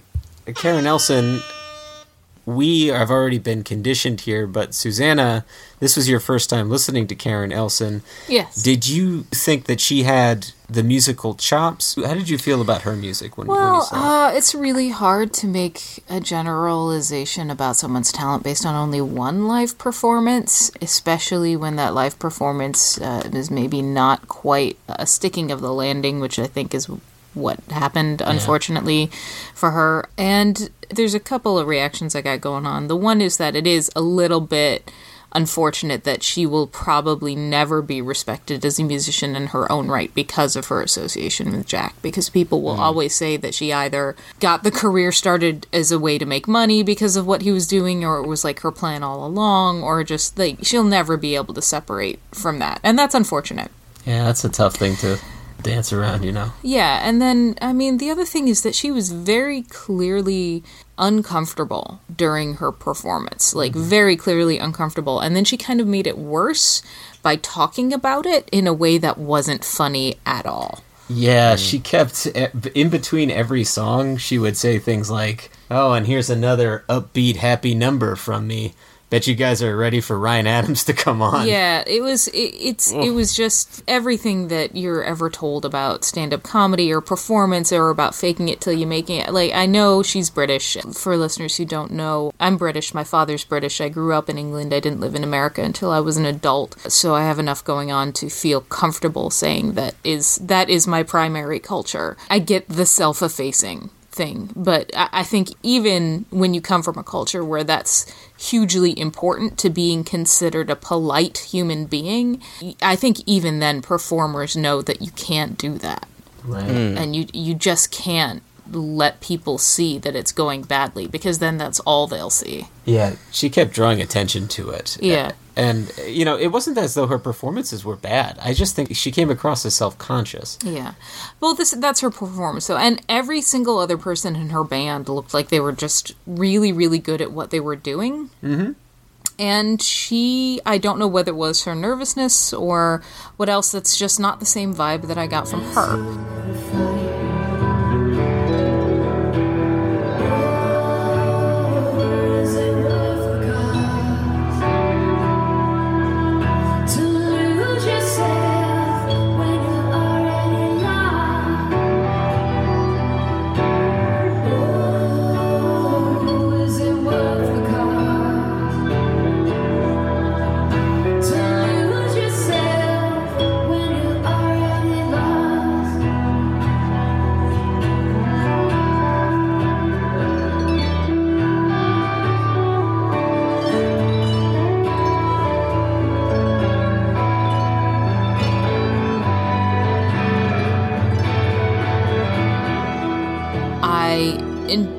Her music every time she played a song. I thought, oh, that reminds me of, mm-hmm. and another song came to mind.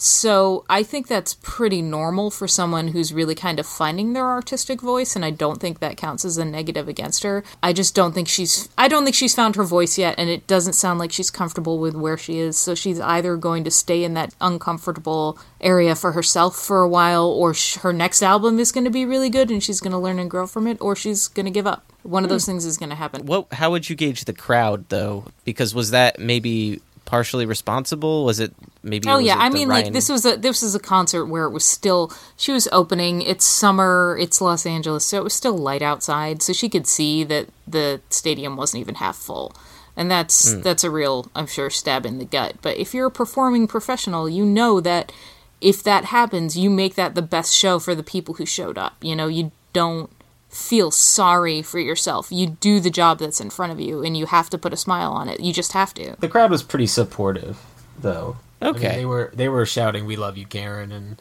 and I I think she needed to hear that, but it's a shame that she needed to hear that because she, you know, as Susanna was saying, you really just shouldn't draw attention to it like that. Although, I mean, it just seemed like nerves. How stiff was her upper lip? She's not that British kind of. sense? She's not that kind of kind of woman. Stiffer upper lipped people are the people who never let you see the whites of their eyes. Ah, You know, like those are the people who would never let you know if they were having a hard time. They'd be the people. That's the milkman who's delivering milk in uh, a bombed out part of London after a night raid. Well, if you want to know the rest of the tale, you can go and ask the milkman. Uh, I sorry, I have to make Yeah. the joke, but yeah, I get.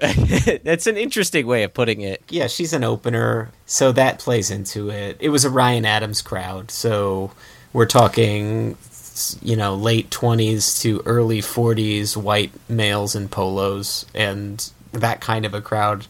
I Uh, don't know if we were at the same concert. I didn't see that same same demographic. Maybe maybe I'm just conflating Mike Jositis with I think you are. Everyone in the crowd. I think you are. I like. I I thought there was a good amount of ethnic and gender diversity in the crowd. I don't think there was any particularly young people there. Okay, yeah, they they were they definitely skewed older. Yeah, you- you're you're right about that. Did you notice anybody with any Jack White or White Stripes paraphernalia or anything like that? Just Paul. It was just me. well, she saw Paul and she got very uncomfortable. it was not a type of show where people were there to see Karen Elson. People were there to see Ryan Adams. And to his credit, he was very supportive of her and even brought her on during his set uh, where they duetted on the song Come Pick Me Up.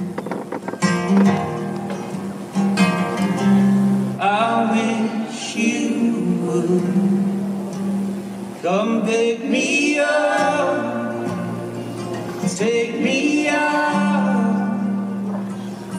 me up, steal my records, screw all my friends. They're all full of shit with a smile on your face and then do it again. You know, he is an interesting one because he's from that that early indie rock garage kind of era. He was at least uh, one of the people at the forefront. In fact, I read an article recently talking about how he was the one who introduced heroin to the Strokes, uh, which I found to be kind of an interesting allegation, which I'm not sure is true or not. But I don't, I kind of don't care because I sort of love that idea. But um, I I last saw him about ten years ago on his on his Cold Roses tour, and he was uh, he was great then, and he opened with two Cold Roses songs uh, now, and so it was good to see him too. But yeah, this was a crowd that was out to see him for sure. I just think, I, I, and I don't mean to be overly critical of her. I just think if you want to be any kind of in the public eye career, you have to believe in yourself. You have to. And if you Yeah. don't believe in yourself and you're not confident or comfortable what you're doing, why are you doing it? Like, why would you do that to yourself? Why is that your choice for a career if it's something that you don't enjoy? Yeah, I- mean, we all have bad days too. Maybe it was just a, a rough day. Maybe she read something in the press. Who knows? Yeah, I don't, I don't know. I don't know what it was. I wouldn't say it was a particularly bad performance. She just looked visibly nervous, I think is what we're trying to get at here. But she had a good set. She played all songs from Double Roses except for The Ghost Who Walks. She did play that.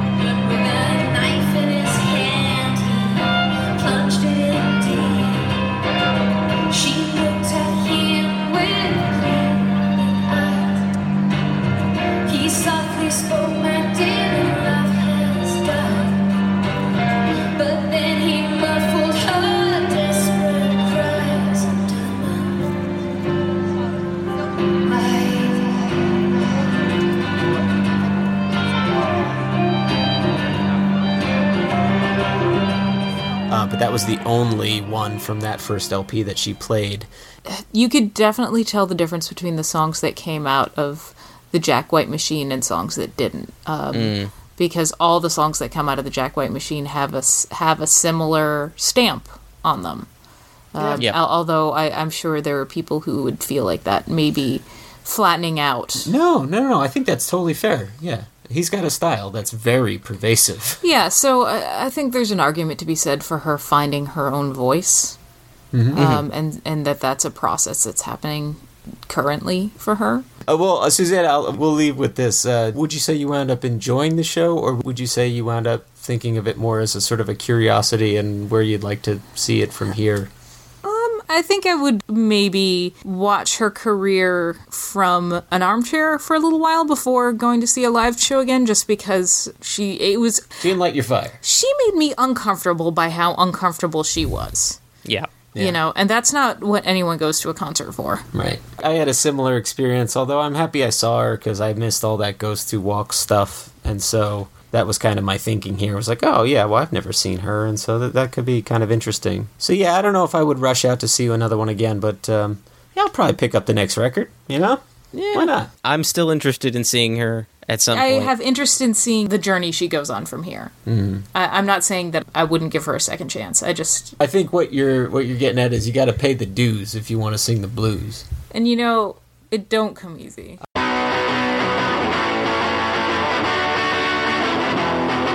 We'd like to welcome our third woman this week, Miss Mrs. Ariel Kaminsky. How's it going?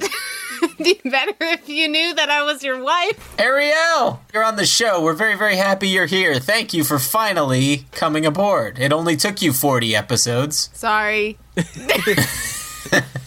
It took her a while. For folks out there who don't know, this is my wife. She's been on drips and drabs of the bloopers for the most part. I like Um, to interrupt. We brought you here to be a part of our Fell in Love with a Show segment. Yeah. Yeah. Ariel and I uh, went out into the world and we uh, we saw Lillie Mae Rische. I like her. yeah. So we went to um, Brooklyn. Well, yeah, we went to Brooklyn. We saw her at Rough Trade in Brooklyn uh, on June 27th. On North 9th Street. Right, not Not- 9th Street, which is where we originally ended up. Oh, God. And we we put in the GPS. Ariel asked me where where are we going. So I I instead of telling her rough trade and having Google just figure it out, I told her the actual address, which was printed on the ticket. Which is a which is a bathhouse Yeah, well, essentially, it, Actually, it's a warehouse. with baths. It's like a reuse place. They do a flea market. I've been there when I lived in Brooklyn. Okay. there's no Risches to be found. Yeah, no, I was like, are you sure this is the right place? I mean, So you get to the venue. Uh, what what type of venue size are we talking about here? Was it a big place? Was it a small Small. place? I saw some photos. It looked a little cozy. It was cozy. well, the front of it was a record store. Yes. Ooh, that's cool. and it was actually kind of a pretty decent size for a record store in Brooklyn. Usually in Brooklyn, things are itty bitty bitty. But um, they had like a little cafe in the record store, and then I, the actual venue was kind of behind it. They had a stage, and then the whole bar and like floor and balcony was in there. They didn't have the balcony open; it was just standing room. Right. It was pretty small, but I was still surprised it was there behind the whole record store part. It was like Yeah. a, a Polly Pocket or a Mighty Max version of Terminal 5.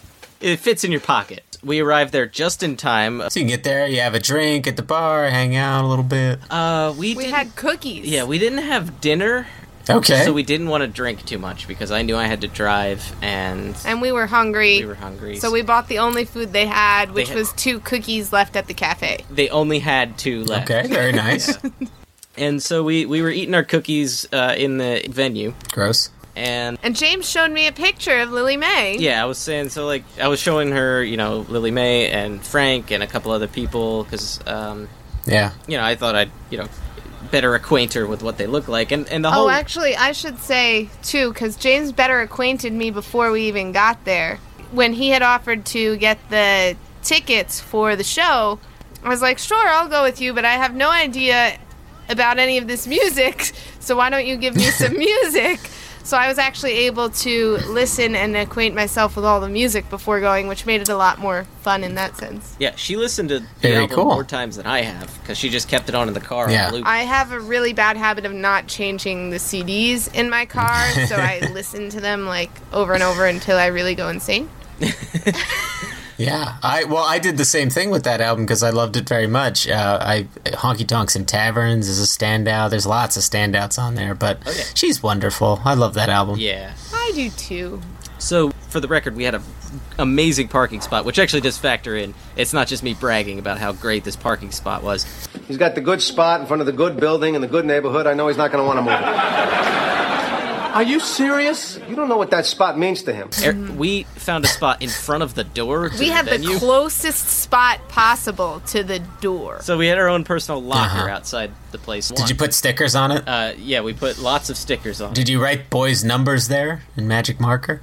I'm hungry, but that hunger will linger. I ate 16 cookies. Anyway, Ariel wanted to drop something in the car, and I wanted to get a water bottle that we had left in the car. Yeah, so I went out to the car, didn't want to hold my purse and all that. And because James had just shown me this picture of Lillie, I knew that it was her stepping out of the van next to my car. That probably would have liked to have that space my car was parked in, but I just shimmied between the van and the car, and I was like, "Hi, how's it going?" She was like, you just said hi. yeah, I said, hey. And she said, hi, how are you? I said, I'm great. I'll see you in a minute. and then she got back in the van, drove away. and. I don't know. I was just saying hi. I say hi to people. I'm friendly. It's true. So yeah, I got the stuff, and I was like, James, you should have gone to the car.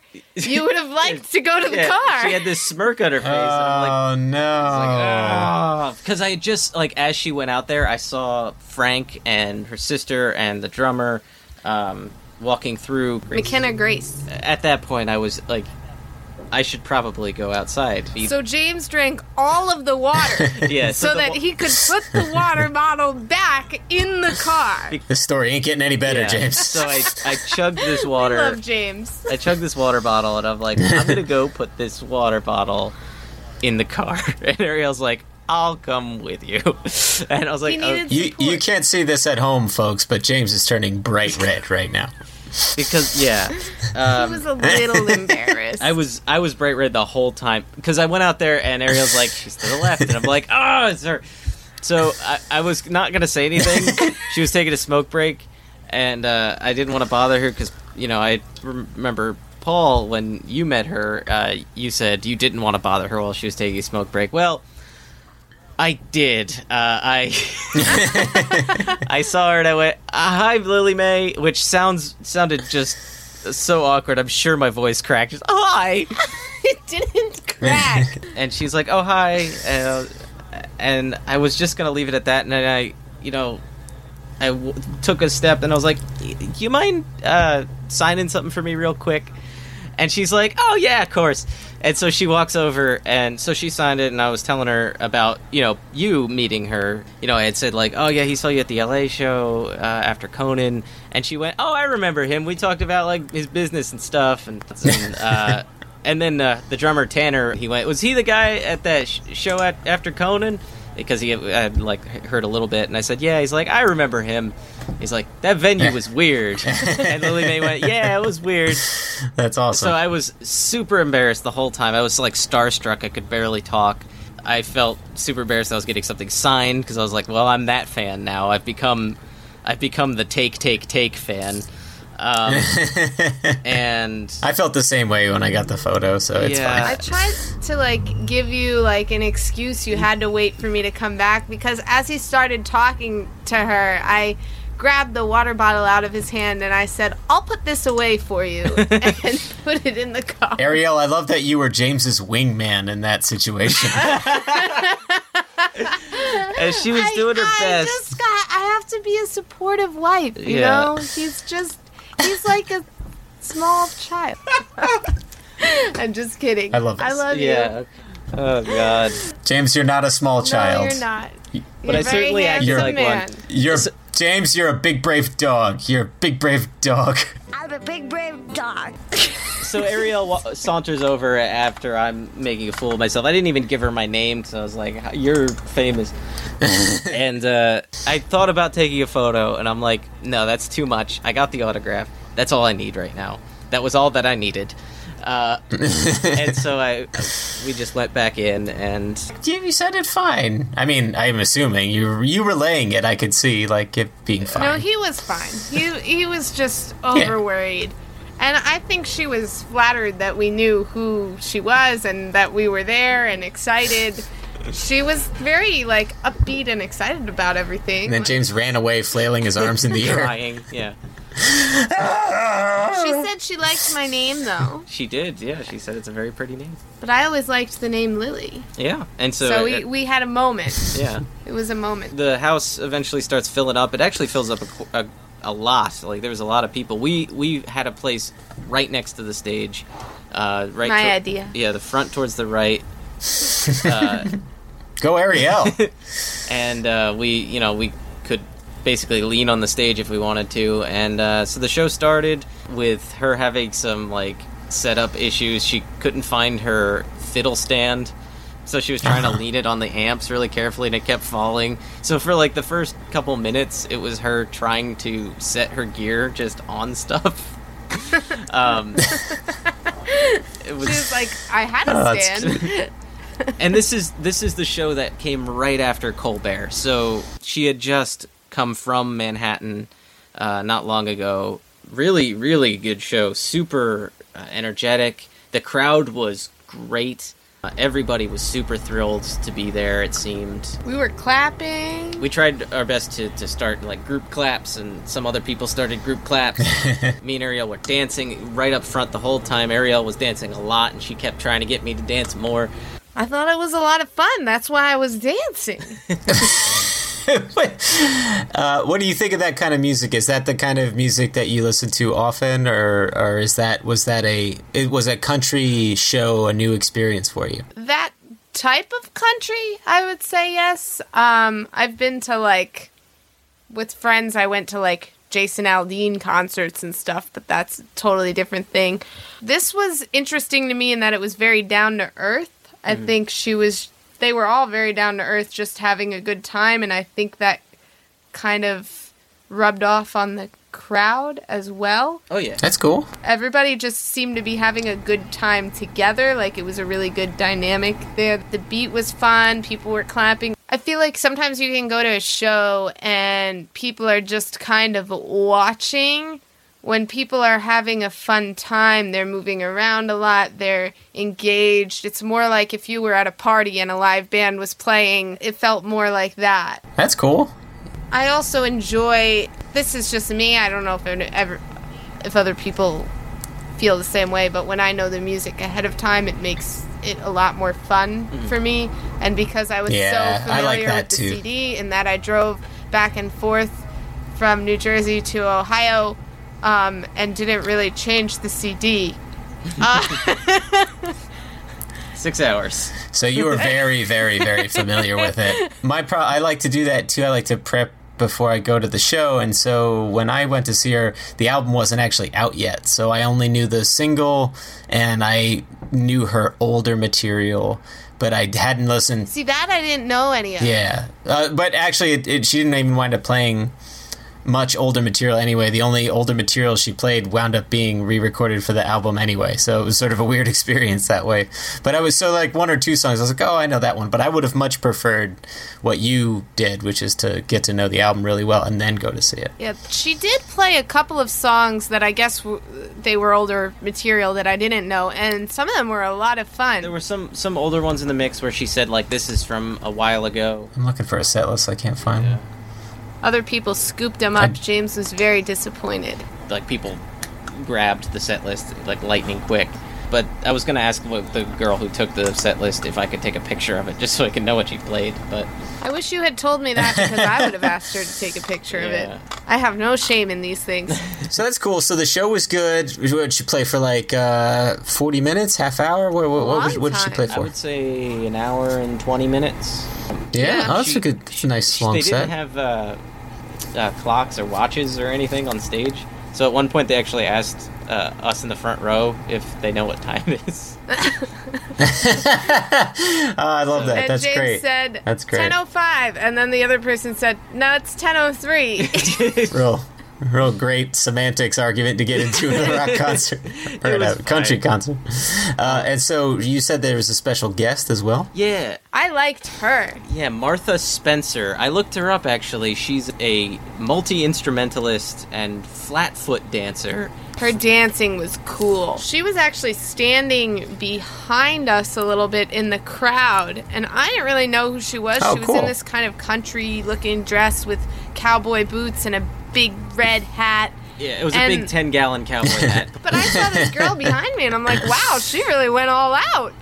And I'm like, cool, you know, whatever. I didn't know that she was gonna like go up on the stage or that she could sing and dance like that. That was crazy. She's from the White Top Mountaineers, which is a folk band from the that's got started in the '40s from uh, White Top, Virginia. Uh-huh. Lillie Mae uh, invited her on stage, and she played a really, really uh, sweet song. Um, and she did some cool dancing, right? Her dancing was so fun. she was kicking and spinning and doing those weird foot things.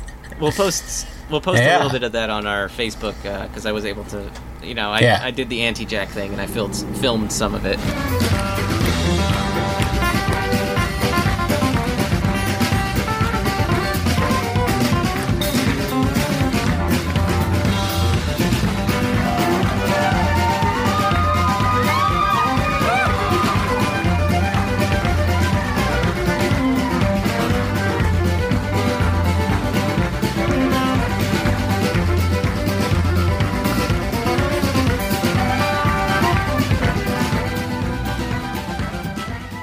But Yeah, uh, we're, we're gonna post a lot of weird foot things on our Facebook. It's gonna get it's gonna get real. So after the show, we were milling about, and you know the band was cleaning up, and Lillie Lillie put her stuff away, and she was just meeting and greeting fans at the end, and so She had a line of fans to meet and greet her, and she was taking photos with everyone. yeah, so I. I it was like when you're in line for the Disney princesses to get your photo. She's a Yeah. country princess. Yeah. So uh, I decided to again be the take, take, take. You know, the autograph wasn't good enough. While we were waiting for Lillie, we actually talked to her sister and to the drummer, and we had said like, "Oh, thanks for such a No, great we show." talked to the drummer after. but they had both said, um, you know, they saw us dancing down Apparently, there, everybody noticed us dancing, including Lillie. and they were all very grateful and appreciative, though. Yeah. And they were glad we had a good Yeah. time because I told them all uh, how much fun I had. Yeah, and they were So- like, "It shows." You got to keep the energy up at a show, and I'm, you know, they're exhausted. They've been playing. They played Colbert that day. Uh, you know, having you guys there, believe me, I, I saw you dance at my wedding. I, I know what that looks like, I- I and it's very, it's very high energy. I didn't jump on James's back. No, no. I, I thought that would be rude. Yeah. Yeah, but you did, did do a lot of aerial gymnastics and some uh, tight Right. spins. Well, we did we did a couple spins. Yeah, we did do a couple spins, Yeah. especially in that song where she's talking Yeah. about the spinning. round and round. Yeah. Yeah, round and round. I've got a way of spinning around and round and round and round and round. that, that that's very cute. Yeah, so they were very appreciative. The drummer, especially uh, Tanner, had said like how much he appreciated it, and says like when I'm drumming back there, you know, I'm keeping the beat, and it's nice to see that people are like get into the show and into the beat, and because it makes him feel like he's doing the a right the right thing. Yeah, he said one of the most flattering awesome. things you can do for a drummer is dance because it means that the beat's good. They all were were super thrilled with how the show turned out, like crowd wise. Oh yeah, they said Uh-huh. they were only expecting like maybe 30 people and this place was packed.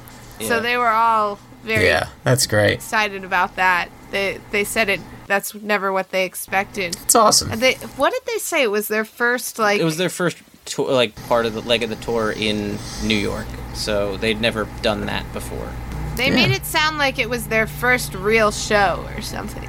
They they were all like really happy with the turnout. That's great. Yeah. I thought it was normal. And I told her so. I said, "Hey, listen, hey, calm down. This is very I normal." didn't say that. We uh, so I got the picture. Uh, first, we you know said it was a great show, and you know shook her hand and all that, and she was very appreciative, and she she was talking to us longer. I was a little more normal at this point because we were dancing the whole time. I asked Lillie, you know, I'm sorry, but can I get a photo? And she's like, of course. And, and Ariel went in for the hug, and uh, I always go in for the hug. I even do that at church when you do that awkward kind of hug instead of the peace be with you. yeah. Yeah. And then you offered her free dental work. Yeah. right? Well, how did that? Oh, that was funny. No, I did not offer free dental work. I was telling her how James had given me her album before the show, so it was really fun for me because I was able to familiarize myself with her music because I didn't really know who she was or any of her music. And she's like, "Oh, that's great." And then she was talking uh, about Pokey. She mentioned Oh Pokey's yeah, she said how great Pokey was. yeah, and uh, how she familiarized her- herself with his music. And I said, Yeah, we really like Pokey. I said, Yeah, I put on Pokey in the dentist's office the other day. And then I said, I work in a dentist's office. and she was like, Oh, you know, can I go there? I said, Yeah, sure. Uh, Oh, that's awesome. That's really cool. I don't know what she needs dentistry. Like, her teeth look great. I wanted to say that, but I didn't because that's weird. For more information or to contact the show, visit thethirdmen.wordpress.com or email at thirdmenpodcast at gmail.com. Also visit at thirdmencast on Twitter and search The Third Men on Facebook. See you next time.